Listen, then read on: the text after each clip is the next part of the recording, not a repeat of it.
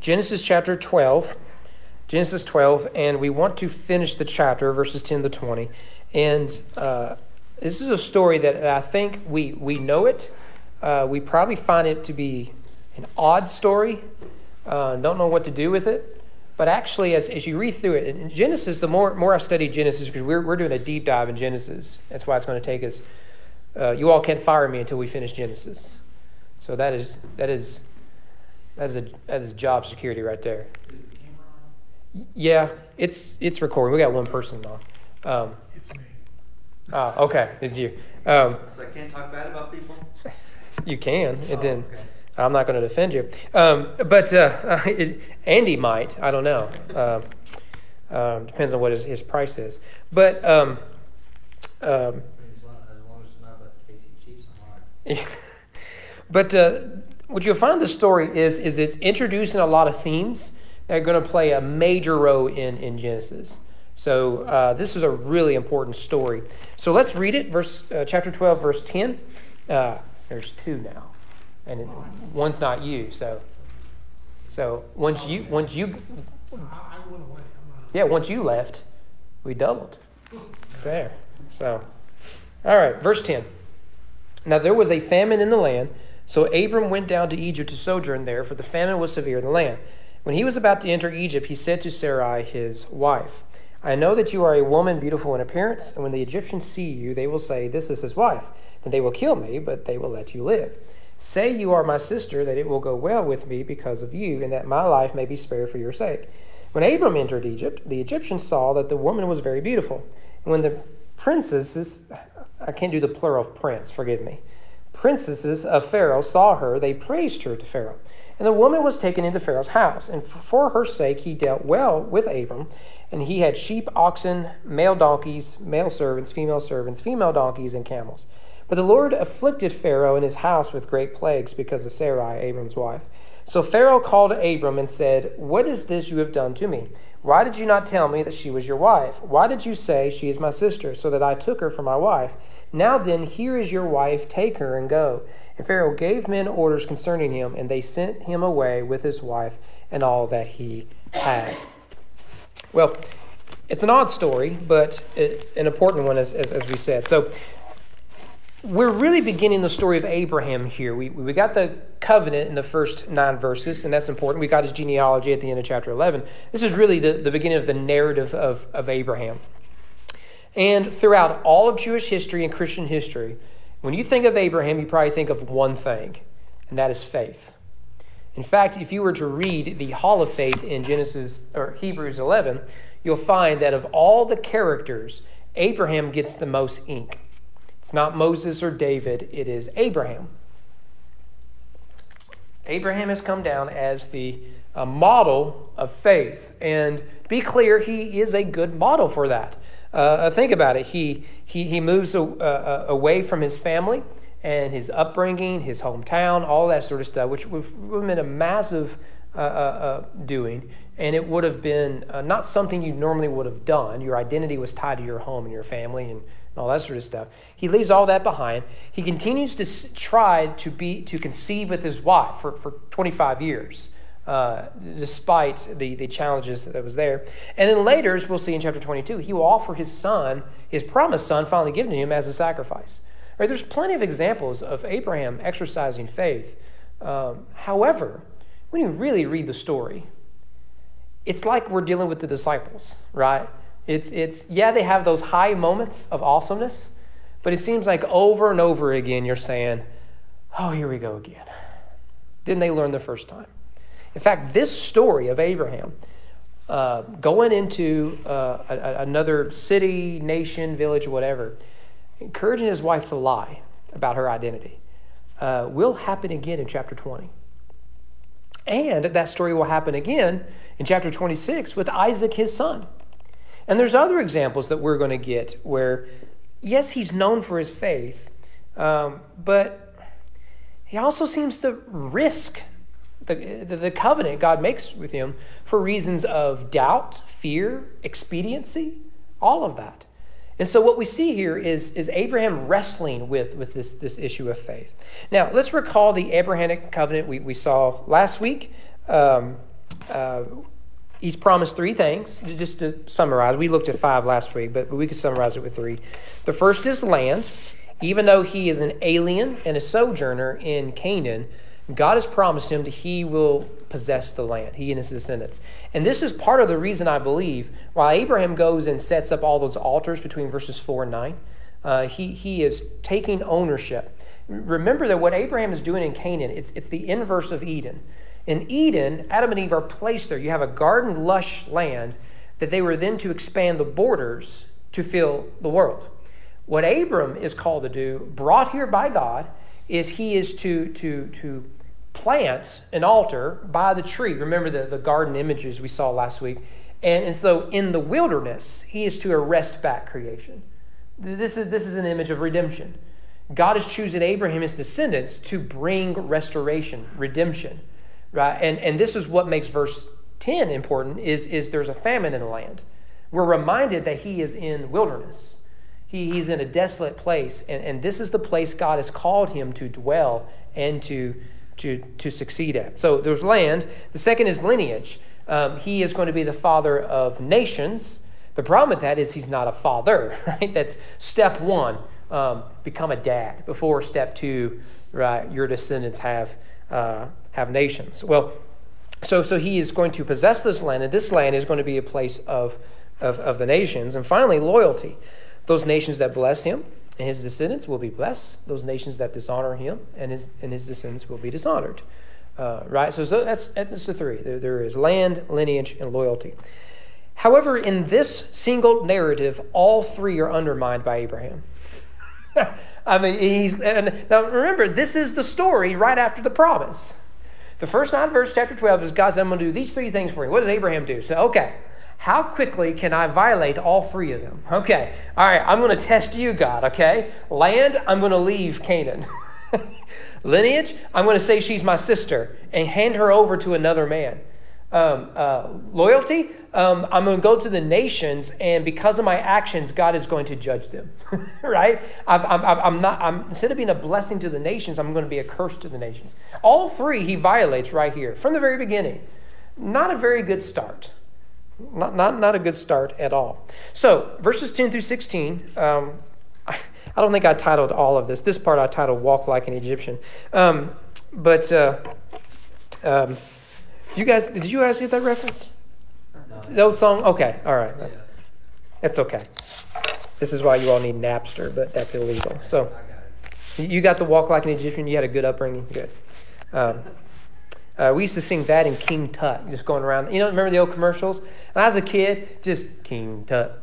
You know, just all the time for, for no reason. You know. And they asked, What are you doing? I said, I'm walking like an Egyptian. I don't know how else they, they walk. You, you don't care. Okay, so verse 10 through 16, he's, he's going to walk like an Egyptian. And so right away, we see several patterns uh, introduced here that will show up uh, several other times. First, uh, a famine in Canaan, Canaan forces the people of God to flee to Egypt. Does that story sound familiar? Yeah, it's going to be a major plot point later on in Genesis. That Joseph is sold into slavery there, right, which is going to be inverse of something else I don't know if we'll get to. But while Joseph is there, the uh, descendants, of, uh, the sons of Jacob, the sons of Abraham, will return to Egypt because of famine. By the way, this is a similar story you get in Ruth.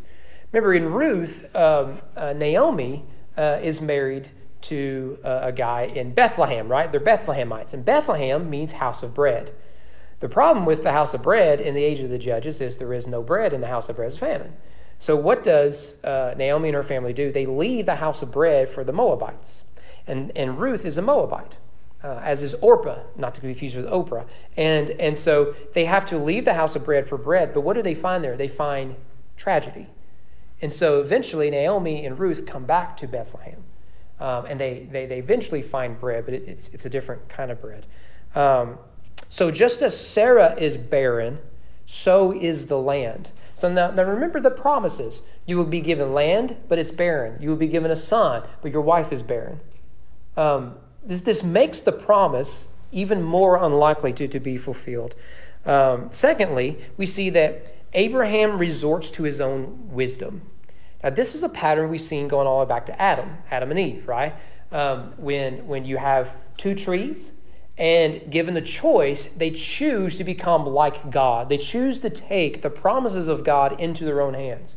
Abraham does essentially the same thing. He plants a tree, remember, in, in, in, between verses 4 and 9. And this, this becomes symbolic. He's got the altar there and God's presence there, all that sort of stuff. But what does he end up doing? He ends up taking for himself his own wisdom. And this leads uh, down, down uh, several quarters of, of, of brokenness. Um, and, uh, uh and as a result, he'll, he'll risk his wife's honor. Again, Isaac will do the same thing later. Um, thirdly, despite all of this, God preserves Abraham and his covenantal people. A good parallel here would be the wilderness experience of Israel.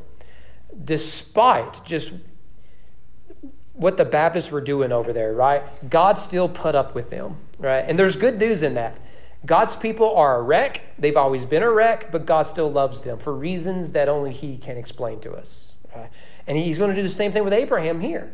Despite all of that, God's loving kindness and patience endures uh, with grace. So, verse 10, we see the famine.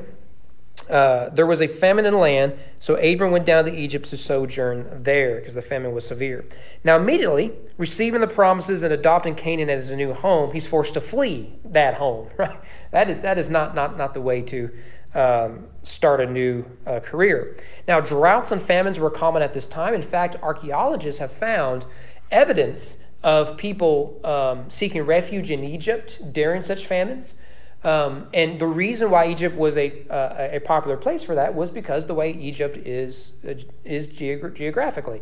The Nile River is why there's never a drought in Egypt. Um, growing up, uh, well, nine, flood of 97 was really bad in Owen County. You couldn't hardly leave the county because uh, Sparta was was flooded, Monterey was flooded, and you know all these other places. Gratz was real bad because the Kentucky River River's right there. So you couldn't hardly leave the county. National Guard came in. It was it was a crazy time. And I remember my mother asking my father, "Should we ever worry about being flooded like this?" Because a lot of people we loved and knew had flood damage really bad. And I remember my father, mom and dad's house was at the top of a hill. Mom and dad said, "Look, if we ever have flooding issues at our house." We're the least of government's worries, right? because across the street is, is it's downhill. So you, you, go down the hill, here's the street, and then it goes down again. There was a trailer there. Uh, and, and they would be just smothered in and drowned in, in waters if we got flooded. So too here, if, if Egypt ever has a famine and a drought, ain't no one surviving outside of Egypt, right? Um, in fact, we, we have archaeological evidence that there was about a 300 year cycles of drought around this time in Canaan. Was it man made?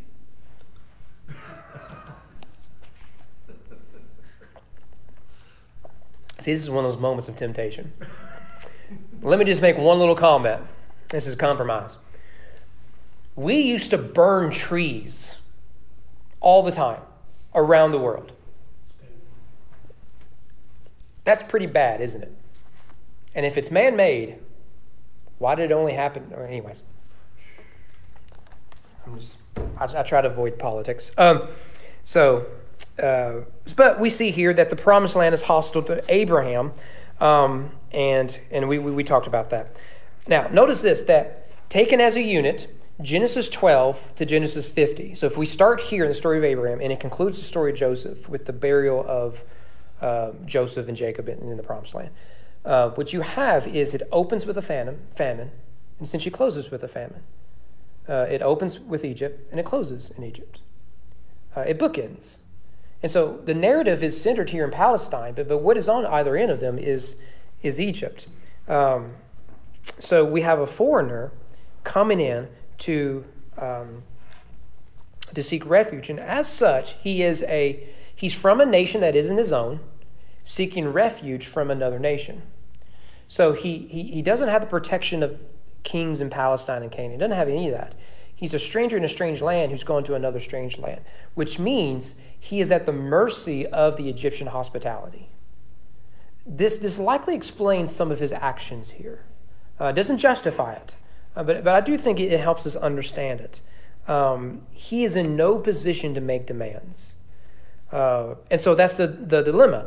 Uh, it's a very real one. Sarah is beautiful.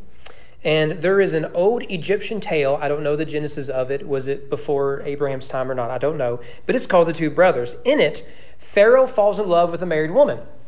And so he has her husband killed, and he gives her the title of Great Lady and brings her into his household. Now, let's just say that story was around. You enter a city and say, oh, by the way, Pharaoh might uh, take your wife and kill you. I think you're going to come up with a plan. May not be a good plan. You're going to come up with a plan, right? And that, that is quite quite a dilemma. See, really, he has uh, two options. One, if Sarah's declared his wife, the fear is Pharaoh will kill me. The other is uh, if I say she's my sister, Pharaoh will take her, but at least I get to live. So, so his options are look, they're going to steal Sarah from me. So the choice is I live or I die, right? That's the only thing I can control. So he chooses self preservation. Um, now, this is typical of us humans, right? We prefer self preservation. Uh, when I was in college, I had a 1987 baby blue Chevy Nova, 0 to 60 sometimes, never up the hill, right? If you're at zero and you start up a hill, you ain't to make it my youth, uh, I had, had one youth in particular. If he was sitting in the front seat, if we were going up uh, uh, Monterey Hill or Sparta Hill, something like that, uh, or Frankfort Hill even, uh, we would joke, "Hey, someone give me a push," you know, while we're just putting up this hill, and he would really like, I don't know, and you could feel the car jump up. I mean, how is it that you can go from like a, a just a beautiful 1972 Chevy Nova with racing stripes, red, black, of course, go karts to that monstrosity 1987 hatchback. It is incredible. You can lock your keys in the car you want to because the trunk, you just turn a little thing and you can climb through the hatch. I mean, it was awesome. Man, it was really awesome. Um, I miss the car. I mean, I'm glad I have nicer cars, but I do miss it.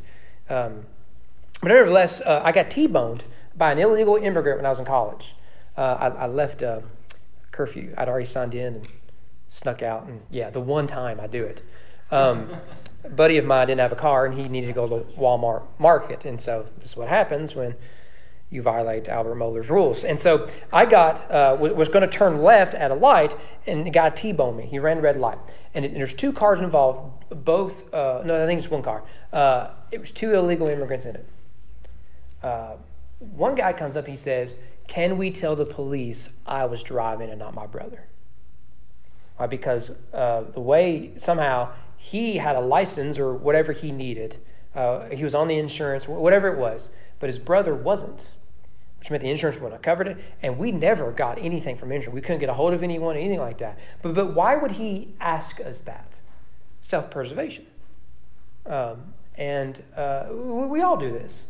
And that's what Abram does too. If, if we were at risk of Pharaoh killing us, I think we would uh, sprinkle the truth with a little bit of, of falsity, wouldn't you? Don't, don't, sit there, state employee, and tell me otherwise.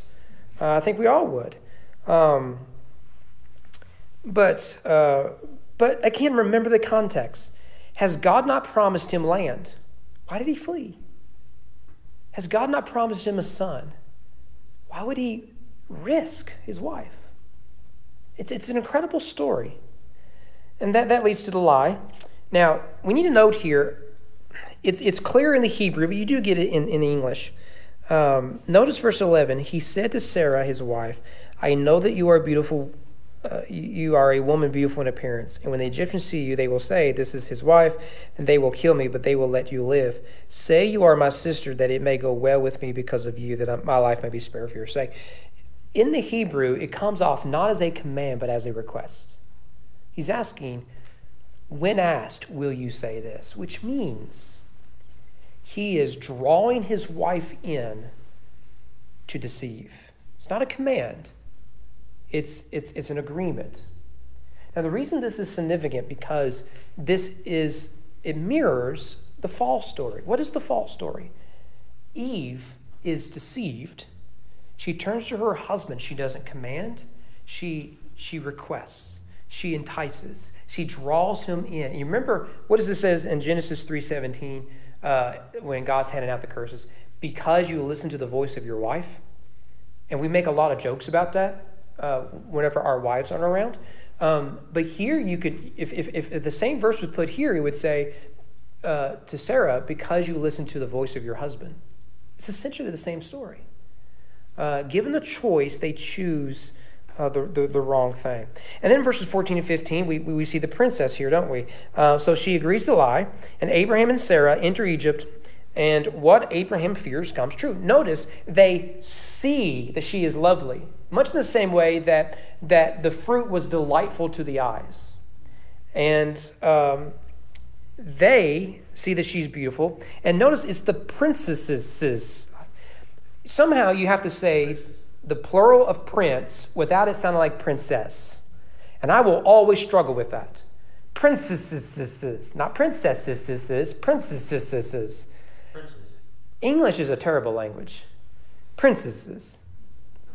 I'm putting too many S's in there. I know, but it, it's. Princess. Prince. prince whatever it is. Now, there's a play on words here. The word for prince, prince is the masculine for the word princess. You already know that. In Hebrew, the words are Sarah. Sarah means princess. So the masculine is essentially the same, just change the vowels like, like, like we do. So it's not an accident that the princesses see a princess and brings the princess to Pharaoh. Right? Because they were under Pharaoh, so they bring her to Pharaoh. And she is she is beautiful. Now, one of the things that should bother us here, particularly since the men are dominating here presently. Sorry, Ms. Betty. Um, uh, so I'm going to take, take, take your side, all women's side here. Every time this story is read, maybe because it, I, from my background, we read this, you know, occasionally in, in youth group, right? And what is the question? How can they consider Sarah attractive? At this time, she's, she's about 65 years old. And then you get all this, well, I just don't understand that. And at that moment, we reveal how we read the Bible as modern Americans. And it should bother us. It really should. A couple of things here. First of all, that is insulting to 65 year old women. Why doesn't that ever cross our mind? right? Uh, I mean, it's, it's ridiculous. Absolutely ridiculous. Secondly, our society confuses beauty with prettiness. This is something Mohler's been really helpful for me on. Is, is we've, we've converged those two. What is pretty is beautiful right? So this is why we'll say that youthfulness is beautiful, pretty, right? It's attractive. And so this is why we spend billions upon billions of dollars on trying to look younger. Right? Uh, we as a society, men and women, do this. To be young is to be beautiful, to be pretty. We've converged these. That's not the Christian worldview. The Christian worldview is that you can be pretty and not beautiful. You can be beautiful, but not pretty. For example, uh, an airbrushed photo of a young model on the billboard is pretty. We all agree with that. But that can be pretty ugly too. The face of a Down syndrome child may not be pretty, but if we're pro life, it's very beautiful. In fact, I will say the most beautiful child I've ever seen, other than my two, I don't know why I have to explain that, um, would be it was at a funeral of an infant that died of trisomy 13. It's a beautiful child, tragic in, in its loss, but beautiful child. Pretty? No. Because you can see this was a this was a, a child with, with a type of Down syndrome. And we mourn that. And there is death. That is ugly. But we see this child is beautiful. We would say the same thing about the cross, too. An instrument of torture and death is ugly and unjust and evil. But there's a reason why Christians wear it around their neck and hang it on their wall. It's because we understand there is beauty in that. So, so when we read a passage like that, like this, let's not confuse those two, which is an American and Western thing to do. Thirdly, our standards are superficial and closely associated with lust. So we say whatever is pretty is, is attractive and it's associated with desire. That is not always the way it was in, in, in, the ancient world. That's really my fourth point. Ancient societies found power, influence, and dignity attractive. So, what we do is our understanding of prettiness is superficial. Obviously. Uh, I mean, you, you can't sell a sandwich without a beautiful woman attached to it, right? I taught a uh, logic class. I think it was in my logic class. Uh, BTB, and I showed one of the Kardashians. I don't know which one it was. Who cares? Um, they're famous for being famous, and that's it. They did a Pepsi commercial. You may remember it was controversial. And so the Kardashian drinks a Pepsi. She's all dressed, you know, to be attractive. And she leads like a riot of young people to start a revolution. And it's never clear what the revolution is. But they're all drinking Pepsis. And they're starting a revolution. I don't know who I'm supposed to be against in this. Like, what, what is the revolution about? Well, what's the whole point? Is beautiful people drink Pepsi and you'll change the world. I guess that's good, right? We're very superficial in our approach to these things. In ancient culture, um, it, it, it was very different. Age was viewed as attractive because with that came wisdom and experience, power and wealth. And let's be honest, who do you think is wealthier right now? Someone who's 20, right out of high school, right? Someone who is on the brink of early retirement. Okay, which one do you think is wealthier? Can I tell you why? There's a 40 year gap between them. So, 20 year olds, yes, I know you want to have the wealth of your parents. You're not going to have that until you're your parents' age. If you work as hard as they have, right? I, I don't know why that's so difficult. I get young couples in for marriage and they say, well, you know, we want this lifestyle. I'm like, you won't get that for 30 years. You got to start at the bottom of, of your company. You know, right? But but so so so it's it's measured very different. So it makes complete sense uh, why this is. If you want another example of this, I've gone too long. Um, another example of this would be the story of, of, Odysseus. I just started reading a version of it to, to my daughter yesterday. You know the story of Odysseus who fought in Troy. He's trying to get back. His wife Penelope. Uh, Odysseus hasn't been there for ten years. He's got, she's got all these suitors who, who want to marry her. Now Penelope is between 45 and 50 years old, and she's got, she's got suitors all lined up to marry her. Why?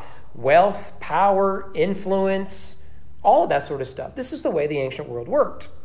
So, by the way, this is the first time we meet a Pharaoh in Genesis or in the Bible.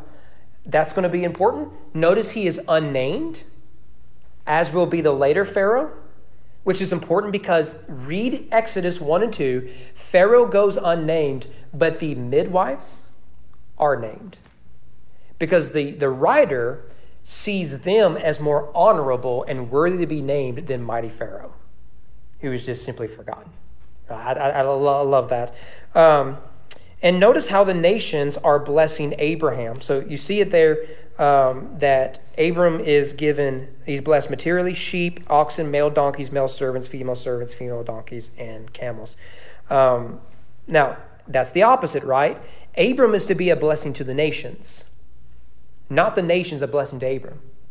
Now, those who bless Abraham will, will be blessed, but the idea is he will be a blessing to them.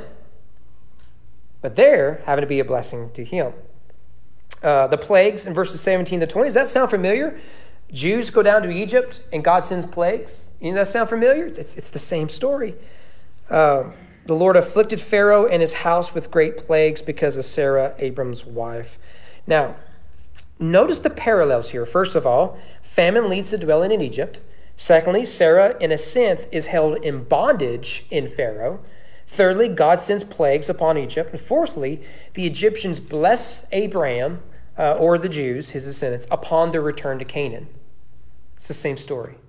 So, why is that so important? If you are a slave in Egypt, and the, these oral stories are coming to you because they haven't been written down yet, there's a story in there about your great, great, great, however many grandfather, Abram. You remember when the famine took him down to Egypt? Remember, his wife was taken into bondage of Pharaoh's house. What did God do? He set him free. And he'll do it again. It was a reminder of God's promises to his people. Now, the word plague is, is interesting. Um, I want to highlight the first three times this word is used. The first time is in chapter 3. God said, You shall not eat of the fruit of the tree that is in the midst of the garden, neither shall you touch it, lest you die. The word plague, it's, a word meaning to strike down. Uh, it's, a plague, it's a disease, it's, to be it's smite. It has a variety of usage depending on context. So, so the word used in Genesis 3, don't eat of this tree lest you die, it's the same word used that God uses to Egypt. Right? And, and we see the parallels between Adam and Eve in Genesis 3 and Abraham and Sarah here in, in Genesis 12. The, the, the third use is the second time God or Abraham does this to his wife, Genesis 20. God said to him in a dream, Yes, I know that you have done this in, in the integrity of your heart, speaking to Abimelech, and it is I who kept you from sinning against me. Therefore, I will not let you touch her. He, he, he's using the, the same word there. So, in the ancient Near Eastern world, remember that doctors were trained in medicine. Yes, you know, you break a bone, they can fit it, fix it, and all that sort of stuff. But also trained in, extra, in like uh, sorcery. So, if you have a breakout of disease all of a sudden, they're not looking for uh, germs. They're looking to the gods. And this is probably how Pharaoh uncovers that something is, is awry here. Um, and so Pharaoh's response in verse 18 to 20 is striking. Uh, he, he, he calls out Abraham. Why would you do this to me? Remember, Abraham is to be a blessing to the nations, but he's being a curse to the nations. And so a pagan has to call out a child of God. I'm glad that doesn't happen anymore. We mentioned Ravi Zacharias earlier. That, that, that a pagan is having to call out child of God. What, is it, what did uh, Paul um, criticize the Corinthians for? You're doing things and tolerating things that the Gentiles are embarrassed to even mention. Like, if the pagan world is more righteous than you, or something off here. Something really off here. And we're getting that here. Now, um, what separates this Pharaoh from the later Pharaoh is this Pharaoh lets Sarah go, sets her free. The later Pharaoh won't. Not until the 10th plague comes. And striking, it's the death of the firstborn. Here, it's the preservation of that promised son. It's beautiful, isn't it? Now, here, let me add a footnote for, for your information. What if I told you there's another story about Abraham? It's, it's between chapter 12, verse 20, and chapter 13, verse 1. It's there. Well, it's not in your Bible. I meant to bring it. It's, it's in the uh, Doctrines and Covenants of the Mormon Church. Had I known people were going to be here tonight, I would have put this up on the PowerPoint. I've shown this to you before. Uh, open up the book of Abraham and Google it.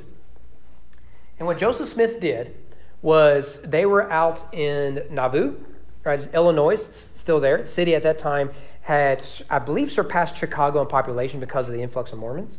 Um, this was around the time that Joseph Smith uh, uh, runs for president. Um, in fact, he was run for president when he when he jumped out of the prison window and died. Which chapter? It's the book of Abraham. Let's start in chapter one. Oh, that's. Yeah. I thought that was Nephi. Oh, no, that's the Book of Mormon. Oh. Yeah. So the Book of Mormon is their main book. They have they have the Doctrines of Covenants and the Pearl of Great Price. I I think it's in Doctrines and Covenants, but you you can just Google Book of Abraham, and the uh, LDS Church will take you right to it. I don't know if it'll have the pictures. Um, I've got it in my office if you want to see it. But what you need to do is actually Google um, something like Book of Abraham painting, uh, and it'll probably show you both. So, so what, what happened was there was a guy, I don't spend forever on this, not, now you guys got, got me all excited about Mormons. Um, a guy was traveling, he had a mummy with him.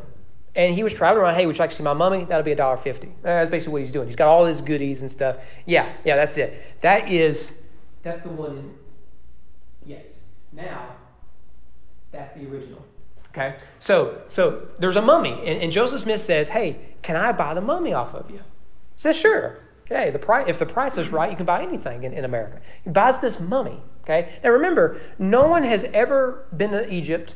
No one knows anything about the Egyptians outside of what is in the Bible. Okay? And maybe a few other stories. No one knows any of this stuff. So a mummy is just, you go see a mummy at Southern Seminary, and every time my kids are just, there's a mummy. Is this place haunted? Right? I mean, they, they're just so amazed by that.